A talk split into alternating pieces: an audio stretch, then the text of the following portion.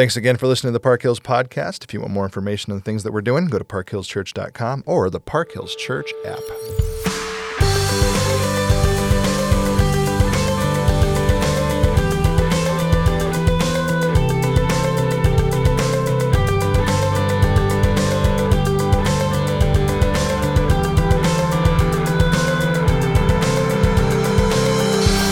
All right, we're, we're running into Mark fourteen today. Let me read a couple verses, and then Pastor Rich and I are going to dive into it.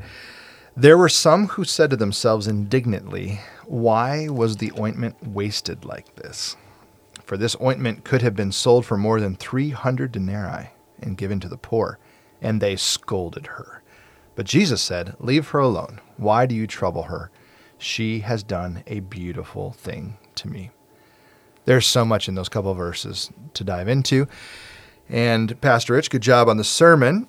Thanks. Well done working through a fun concept and a really difficult overall thing. But you noticed a couple of things here that need to probably be talked about. And so here they are, spilling yeah. over to the podcast. Yeah, Mark is a, is masterful at dropping just a few words, and all of a sudden you start to dig into it, and it just kind of blows your mind. And I, every yeah. once in a while I'm like going, wow, how did he pack all that in? You know, yeah. Luke, it takes him forever. Mark, he just gets right to it. Is that wrong? Straight to the point. All right. That's why I think it's Peter giving John Mark what he needs to do this, and Luke is clearly Paul, the guy who makes people fall asleep and fall out the window because he's so long-winded. True. Until we've done that in our services, we truly, we really have not hit the pinnacle of our right. careers, right? If anybody says I go long, I've not yet made someone fall out of the window and die, and I had to pray for them to come back to life. So I've got a long ways to go. Exactly. We're good. We are good. The star, the stars are, are the goal. The sky's the limit.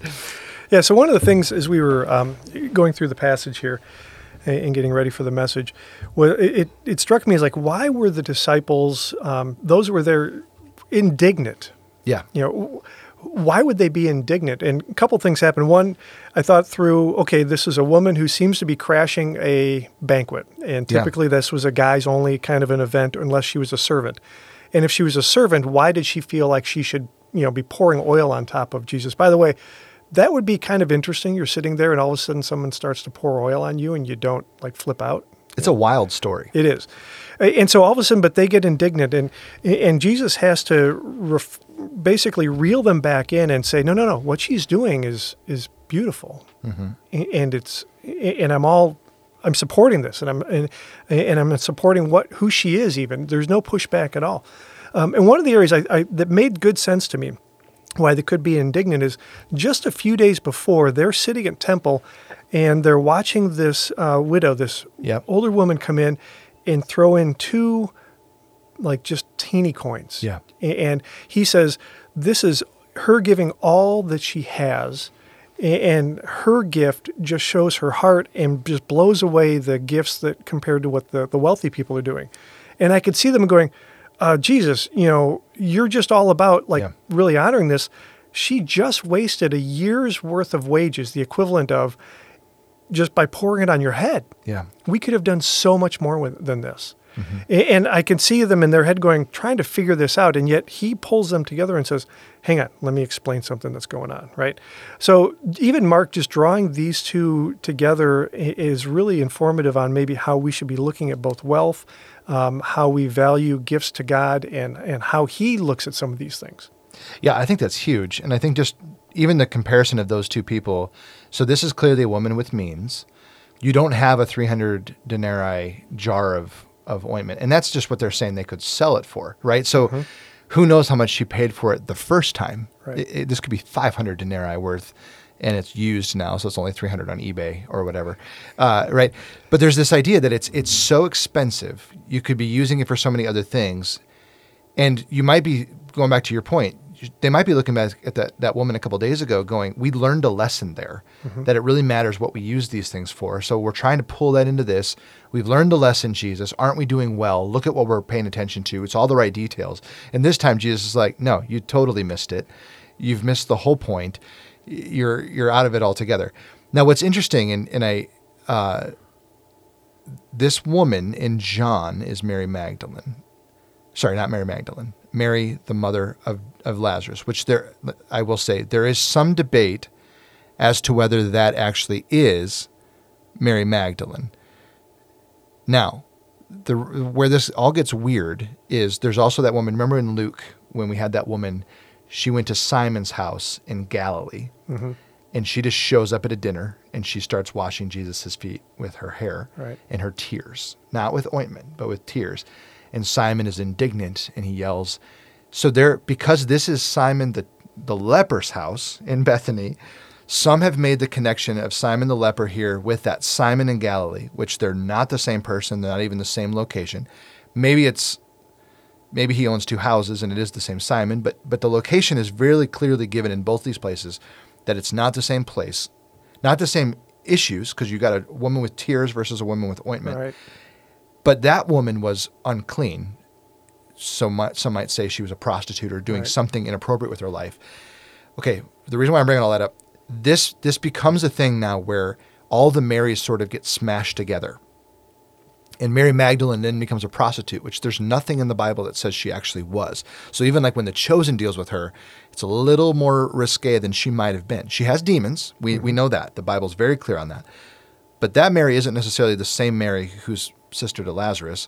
And that Mary is in John, the one who does this. And yet in Mark, for some reason, he doesn't mention her name. They just kind of move on, which is interesting to me.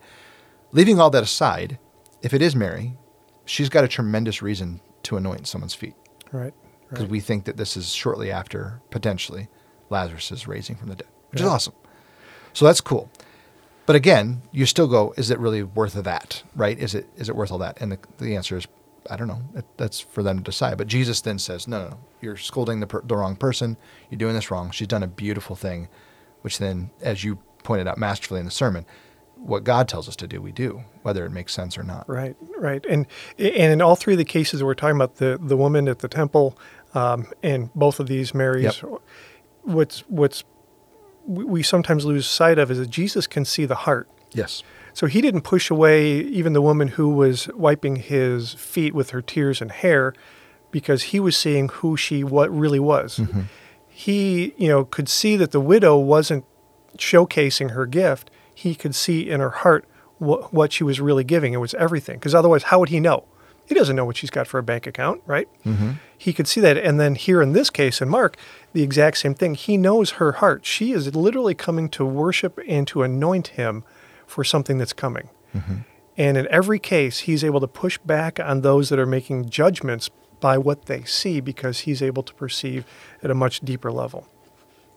Yeah, I love it.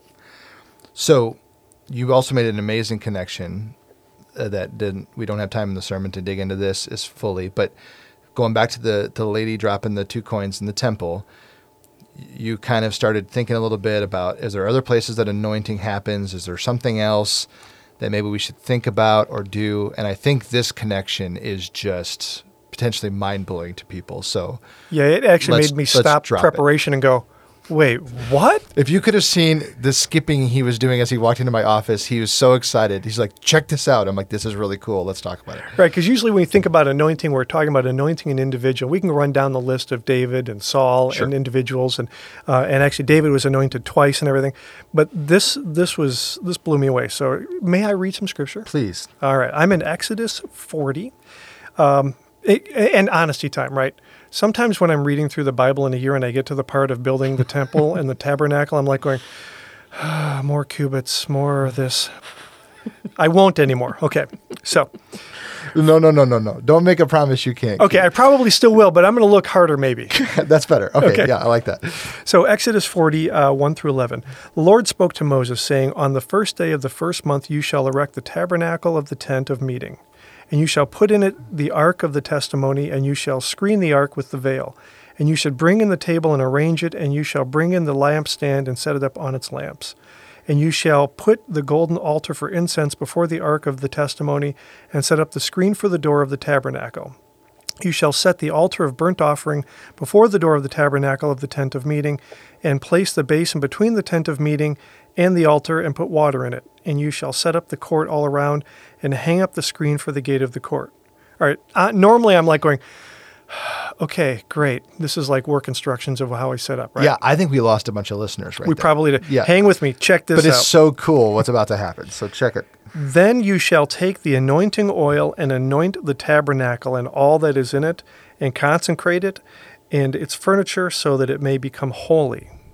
You shall also anoint the altar of burnt offering and all its utensils and consecrate the altar so that the altar may become most holy. I'm like, seriously? So now in the shadow of the temple, Jesus is being anointed. Mm-hmm. The the curtain is going to be torn. Mm-hmm. He is being anointed for death. So this whole idea of, you know, the tabernacle being this place where we get to have access to God, you know, this was kind of like the portable temple. You know, at the, the time we're talking in Mark, there is a temple, and Jesus is going to replace all of that. And I'm like going, seriously, did I just see this? That the tabernacle was actually appointed or anointed ahead of time as a precursor to what was going to happen with Jesus. And Jesus is actually pointing back, tying this whole thing together. Again, it's like it's a unified story. It is. You're still in the Bible Project's mission statement right there. I like yeah, that. Yeah, I know. It's a unified story that leads to Jesus. And so, yeah, th- let's let's back that up a little bit and th- let's explain it a little further on the podcast. So, he, okay, so let me understand you correctly. Jesus is getting anointed by this woman, right? I mean, that's yeah. that's that's the connection you're making. So, so she comes in. She prepares him for burial, which is really anointing. And Jesus upholds her and says, this is a beautiful thing. That's awesome. Yep. So then you start asking the question, okay, when does anointing happen? And like you said, there's very common places in the Bible that happens. You've got people all over the place that are getting anointed, uh, kings typically, prophets elsewhere, you know. Yeah, like over. I ran down a list of people we know about the anointings of these folks, totally. Right? But then you move to Exodus forty, which trips you a little bit because it's like, wait, why are they anointing these things? Because it's strange, right? right? You're anointing all these different items and issues for uh, the tabernacle itself. But then the connection goes, wait a second, Jesus is the tabernacle. In fact, John says, and the Lord tabernacled amongst us in John one. Right. So the idea that that the tabernacle is the space where God's glory is going to dwell. How else do you understand Jesus as a man than being God's glory dwelling within a human being? Right. Right? So he is the walking tabernacle. He's the walking temple. You don't need those things anymore if he's walking around with you. And then you've got this beautiful thing that we've pointed out before in the, the Bible in a year and things, that we are now the, the the whole, you know, we're the temples or the tabernacles of the Holy Spirit. He's dwelling inside of us. So we're holy places. But then you go, wait a second. Jesus is the tabernacle of God walking around, and he is anointed by this woman. That is so cool. Yeah, yeah.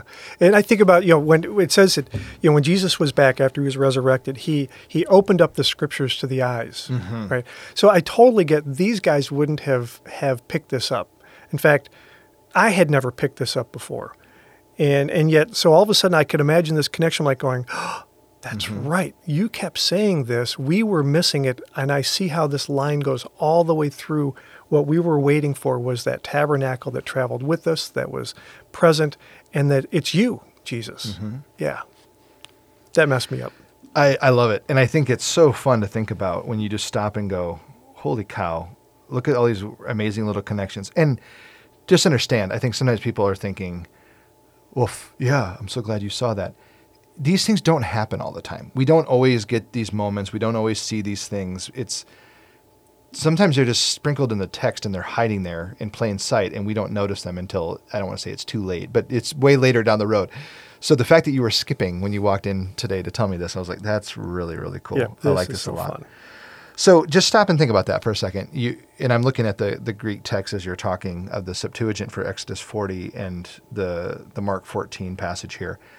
Ironically, and I shouldn't say ironically because it's not ironic at all, the wording is very similar in the Greek to even what's being described as, so anointing these things for the Lord. So you almost wonder if Mark is making a cheeky reference that, you know, people way down the road are going to go, wait a second. Right.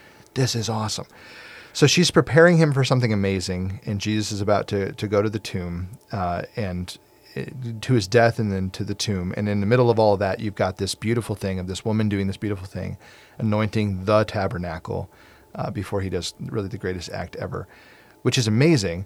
But then it also raises the question, okay, she's anointing him, and we don't have an answer for this, but there's not a lot of women anointing. In fact, as you mentioned the sermon, I think this is the only time this happens in the Bible. Mm-hmm. But then on top of that, there's something interesting happening near the end of the book that we're going to get to in a few weeks, where the ladies are, are rushing to the tomb with spices and, and, and anointing oils and things. And you're thinking, wait, why is that, right? Yeah, yeah. It's so I started. I fast forward because when you go to Mark sixteen, it says that the, you know, the the ladies rushed to the tomb, and the sense I get is because of when he died, mm-hmm. they had to kind of really rush his burial preparation. So the, in their mind, they're thinking, we need to go take care of this obligation. Now, for a long time, this is also opened up and like going, Jesus kept saying, "I'm going to be raised," and that's why there's almost a. You know, it, the, the text will tell us, why are you looking for him here? He's not here. I think that's kind of like, have you been paying attention? But even the fact that they were then seemingly go to anoint him, I was going, but yet God had actually anointed him. Jesus' own words is that she's anointing me for my burial. Right. He was planning this ahead of time. It's kind of like he knew it was going, it was coming, yeah. and they were going to be a little short of time. Yep. Totally. Pretty amazing. Totally. It's amazing. And so then the question might become, all right, why then is she doing this? And why are the ladies doing that if it's the same thing?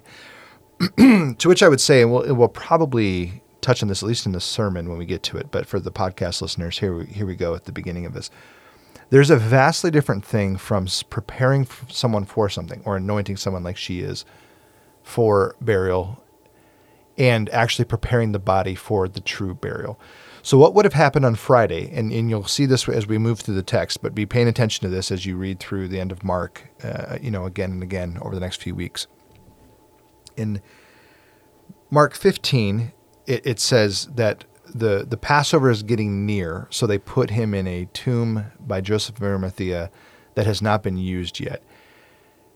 If, because the Passover, they couldn't have done the final preparation. And on top of that, you usually let the body sort of sit for a little bit to, you know, I, I don't want to think about the body of Jesus decomposing, but the truth is that's what you're doing, right? You're letting it sit for a little while, let the skin kind of get loose, let a few other things start to run out. If you can imagine all the different fluids and things that are inside the body that are going to empty, uh, you let the body sit there for a little bit and do that. And then once it has gone a couple of days, then you actually go do the burial close. There's one more element to this too that most people don't realize. Uh, what's kind of amazing with Lazarus is he's in the tomb for four days. And I, th- I think there's a neat connection for this here because we've got potentially Lazarus' sister doing the anointing. What is very common practice is on the third day, the Jews would go to the tomb and they would call the name twice. So you can imagine Mary and Martha on day three, Lazarus, Lazarus, nothing. If you haven't done the final preparation for the body's burial at that point, then you go in, you wrap it in the burial clothes, and you put the body away, and you close the tomb. Generally on the third day, you know how bad the body smells. So if you were to move back to, I would love for you to all to go back and read John eleven now with some of these details and try to connect John eleven with this passage here in Mark fourteen, and you'll start to see some connections there as well. But they would have yelled his name twice, Lazarus, Lazarus, he didn't come out. They would have wrapped the body, put it away, closed the tomb. When Jesus shows up, they're like, surely you could have raised him. Yes, but this is done for different reasons. Jesus then yells the name Lazarus. They roll the stone away. And they, then they say, it's, it smells. He smells really, really bad. And they roll the stone away, and Lazarus actually gets up and walks out. But he's a day past when they would call the name. And they would call the name after three days just in case the person wasn't actually dead. Right.